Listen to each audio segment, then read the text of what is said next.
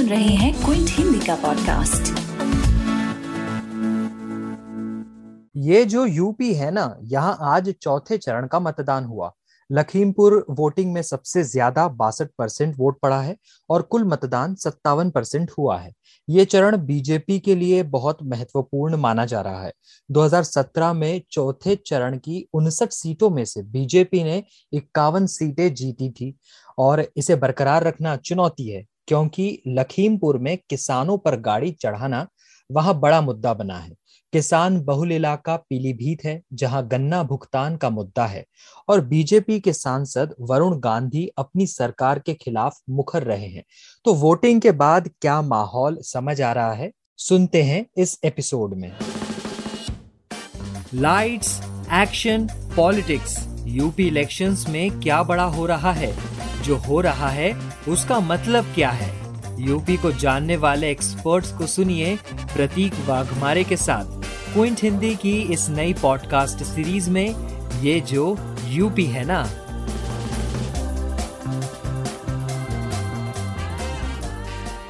स्वागत है स्वागत है, ये जो यूपी है ना पॉडकास्ट में। बात वोटर्स की करें तो इस फ़ेज़ में मुस्लिम वोट्स भी हैं। पीलीभीत में 24 परसेंट है और लखनऊ में 21 परसेंट मुस्लिम आबादी है, खीरी में 20 परसेंट, सीतापुर में 19 परसेंट है।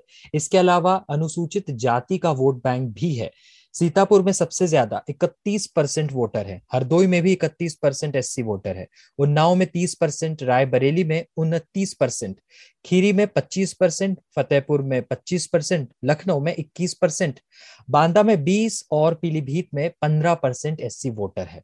इसके अलावा चौथा चरण इसलिए भी खास है क्योंकि इसमें मोदी सरकार में मंत्री राजनाथ सिंह लखनऊ स्मृति ईरानी अमेठी सांसद कौशल किशोर मोहनलालगंज और अजय मिश्र टेनी लखीमपुर खीरी के इलाके में चुनाव है।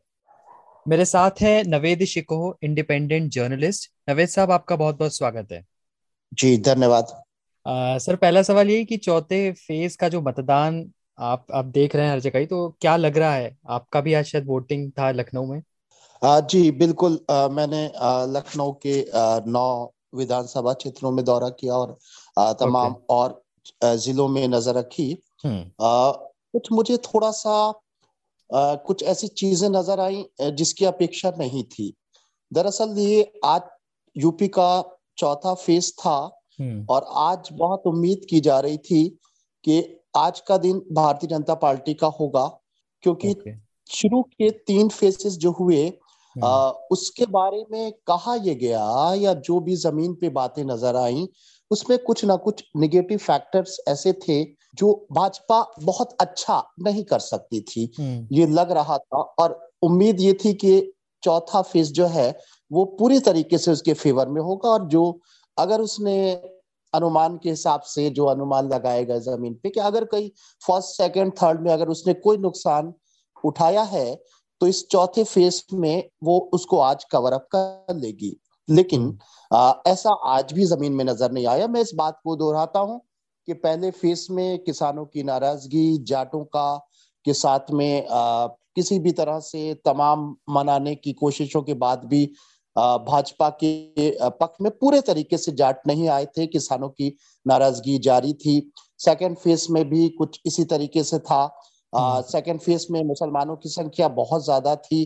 और वहाँ पर बहुत अच्छा कर पाना बहुत हम्म। मुश्किल था बीजेपी के लिए थर्ड फ़ेज़ में जाटो belt Yadav belt Yadav belt क्योंकि हाँ। यादव परिवार जो है खासतौर से मुलायम परिवार के कई वहाँ पर उनको यादव बेल्ट कहा जाता था तो वहाँ पर भी बहुत अच्छा नहीं कर सकती थी आ, लेकिन चौथे में ये अवध का जो क्षेत्र आता है खासतौर से ये भारतीय जनता पार्टी की पारंपरिक ज़मीन है हम्म, इनका हम्म। प्रभाव क्षेत्र है और बुरी से बुरी हालत में बीजेपी यहाँ पर बहुत अच्छा परफॉर्म करती है और आज भी ऐसा नहीं है कि भाजपा को अच्छा वोट मिला होगा लेकिन जो लग रहा था कि आज खास तौर से समाजवादी गठबंधन उससे मुकाबले में भी नहीं आ पाएगा। आ, हम्म। लेकिन आ, मैं अगर लखनऊ की बात करूँ तो लखनऊ तो पूरे तरीके से भारतीय जनता पार्टी को समर्पित रहता है। इतिहास रहा है कि अटल जी की विरासत है। हम्म। राजनाथ जी जो कि रक्षा मंत्री हैं और लखनऊ के सांसद हैं वो एक बहुत ही बड़े जनाधार के नेता हैं। हम्म, लेकिन उनका संसदीय क्षेत्र है। लेकिन नवेद साहब 2017 में लखनऊ में अट्ठावन परसेंट वोट था और अब की बार जो है पाँच बजे तक का आंकड़ा है वैसे ये चौपन प्रतिशत वोट पड़ा है। तो ज़्यादा से ज़्यादा शायद ये दो परसेंट और बढ़ जाएगा तो फिर ये क्या दिखाता है? जी देखिए लखनऊ और ये जो में क्योंकि राजधानी है और यहाँ से हम्म। हमेशा ये उम्मीद की जाती है कि यहाँ के पढ़े लिखे और जागरूक नागरिक हैं यहाँ अच्छा वोट पड़ना चाहिए लेकिन वोट अच्छा नहीं पड़ता है।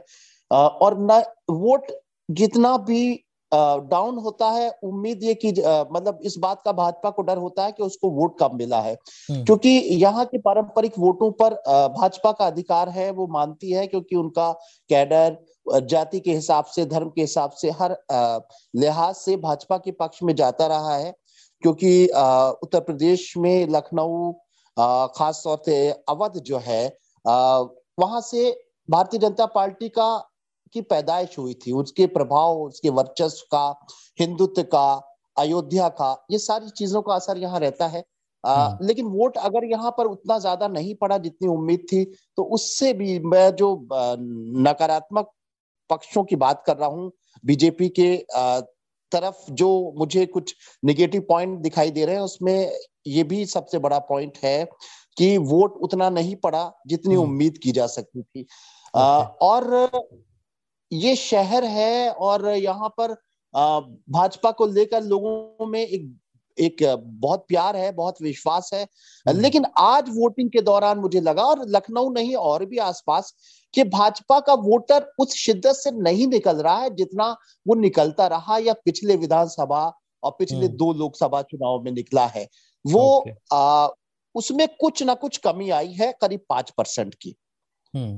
दूसरी चीज़ मैंने इस बात पे गौर किया एक हम्म। एक बूथ पे कि जो खास तौर से कहा यह जाता है कि मुस्लिम समुदाय भारतीय जनता पार्टी पे विश्वास नहीं करता है या ये कह सकते हैं कि कम विश्वास करता है हम्म। आ, उसकी ये कोशिश होती है कि भाजपा को जो हरा रहा होता है उसकी ताकत बनता है आ, हम्म। लेकिन उसके बावजूद कई चुनाव मैंने कवर किए हैं उसके बावजूद भी मुस्लिम वोट बढ़ जाता है आज एक बात नज़र आई और कई सीटों पे और इससे पहले की फेसेस में भी मुझे एक बात नज़र आई कि मुसलमान बट नहीं रहा है मैं आपको विश्वास नहीं होगा मैंने कई कांग्रेस के वर्कर्स जो पीढ़ियों से कांग्रेस से जुड़े रहे हम्म, हैं हम्म। उनका रुझान देखा और उनका समाजवादी पार्टी को वोट देते हुए और उनका रिएक्शन देने में पता हम्म। चला कि उनको उनकी विचार ये है कि यहाँ पर हम अपनी पार्टी को अगर वोट देते हैं तो कमज़ोर हो जाएगा जो लड़ाई लड़ रहा है।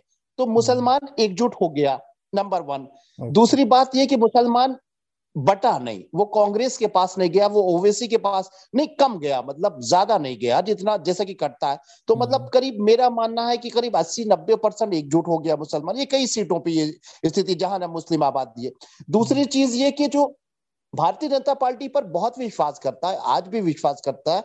इस बात में कोई शक नहीं है मैं कतई ये कहना नहीं चाहता हूँ ना मुझे ये लगा कि भाजपा बहुत कमज़ोर हो गई है। लेकिन हम्म। जिस हिसाब से हम भाजपा का एक बुलंद परचम देख रहे हैं लगातार चुनाव में वो कहीं ना कहीं कुछ डाउन लगा।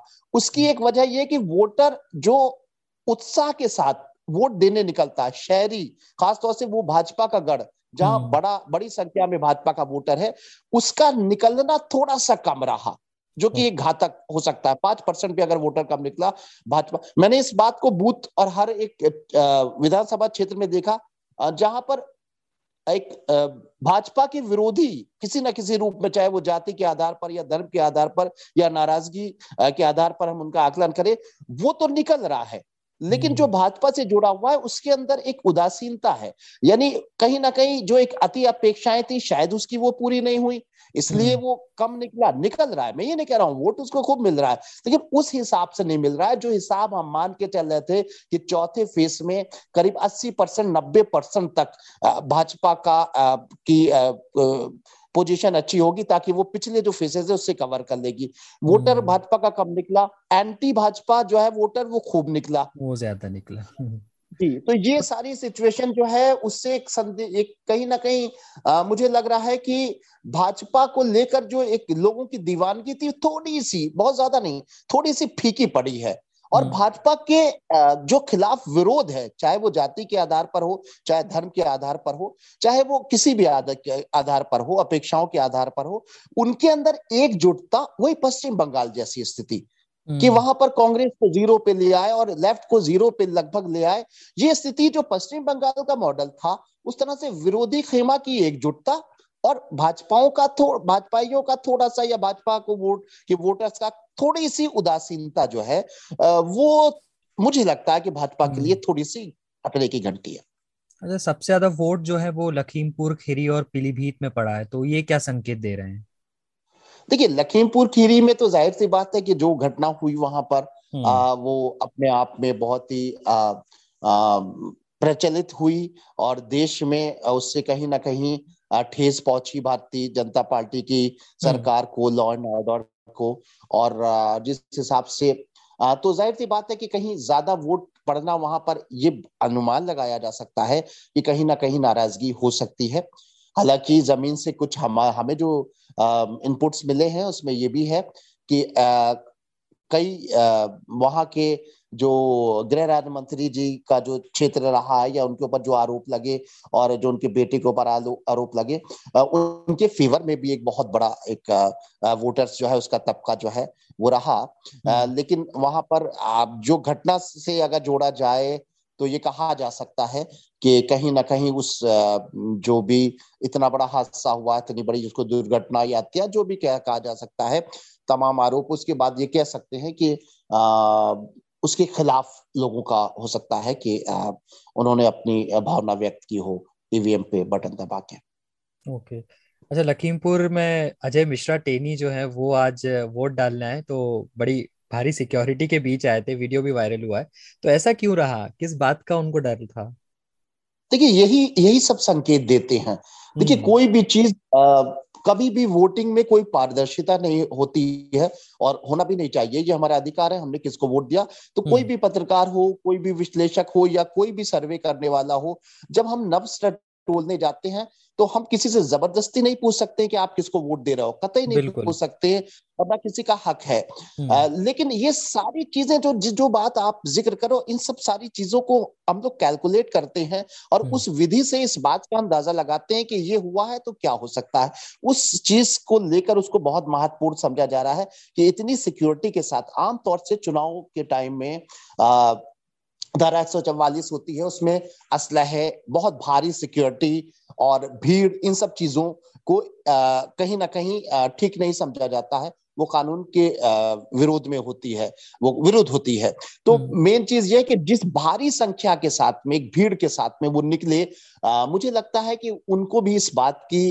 जानकारी हो शायद इस तरह के इनपुट्स मिले कि उनको बाहर निकलने में कोई खतरा पैदा हो सकता है। खतरा किससे हो सकता है? वहाँ के इंसानों से और इंसान ही वोटर होता है। यानी नाराज़गी है। आ, हम्म। अगर नाराज़गी है तो खतरा है। और अगर खतरा है तो उन्होंने हैवी अपनी सिक्योरिटी को कम जरा सा भी नहीं किया। आमतौर से जब चुनाव में हम बूथ की तरफ़ जाते हैं तो अगर जो हमारी बहुत सिक्योरिटी बहुत ज़्यादा होती है तो उसको कम इसलिए कर लिया जाता है कि सुरक्षा की कोई कमी नहीं होती है। हम्म। पूरे तरीके से लैच होता है सुरक्षा थे तो ये आपने बहुत अच्छा खेत आपने इस बात से जाता है जो आपने जो आप इस बात की गहराई को समझ रहे हैं मैं भी इस हम्म।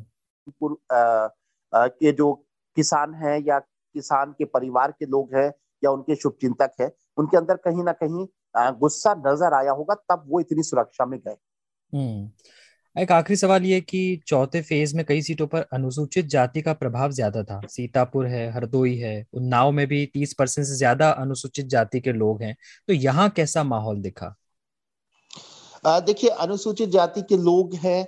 देखिए बहुत आ, साफ़ बात है कि दो तीन वर्गों की अगर बात करिए अगर दलित वर्ग की आप बात करें तो दलित वर्ग में तो ये बात तय है कि जाटो किसी भी हालत में बसपा के पास जाता है उसके विश्वास से जुड़ा हुआ है। गैर जाटो जो दलित है उसमें बंटवारा नज़र आ रहा है कई सीटों पे। हम्म। क्योंकि एक भारतीय जनता पार्टी के ऊपर गैर जाटो विश्वास कर चुका है उसने पिछले चुनाव में भाजपा का साथ दिया इस बात का आकलन किया गया। और इस बार कुछ जाटो गैर जाटो जो दलित वर्ग है वो हम्म। कहीं ना कहीं वापस हुआ है बसपा में लेकिन कुछ अभी भी उसके विश्वास के साथ भारतीय जनता पार्टी के विश्वास के साथ जुड़ा है बाकी जो गैर यादव पिछड़े वर्ग की संख्या है जो उनकी बिरादरी है उसमें भी मुझे करीब फिफ्टी फिफ्टी का बंटवारा नज़र आ रहा है एक तो हम्म। ये कि जिस तरीके से भाजपा के साथ उनका विश्वास था वो अच्छी खासी संख्या में भाजपा के साथ में है जो गैर यादव ओबीसी है बाकी जो ये गठबंधन अखिलेश यादव का बना है जिसमें पिछड़ी जातियों के कई प्रभावशाली नेता लिए गए हैं तो करीब अच्छी खासी संख्या में वो गठबंधन को वोट दे रहा है लेकिन पूरे तरीके से नहीं। भाजपा के साथ भी विश्वास उसमें बंटवारा नज़र आ रहा है।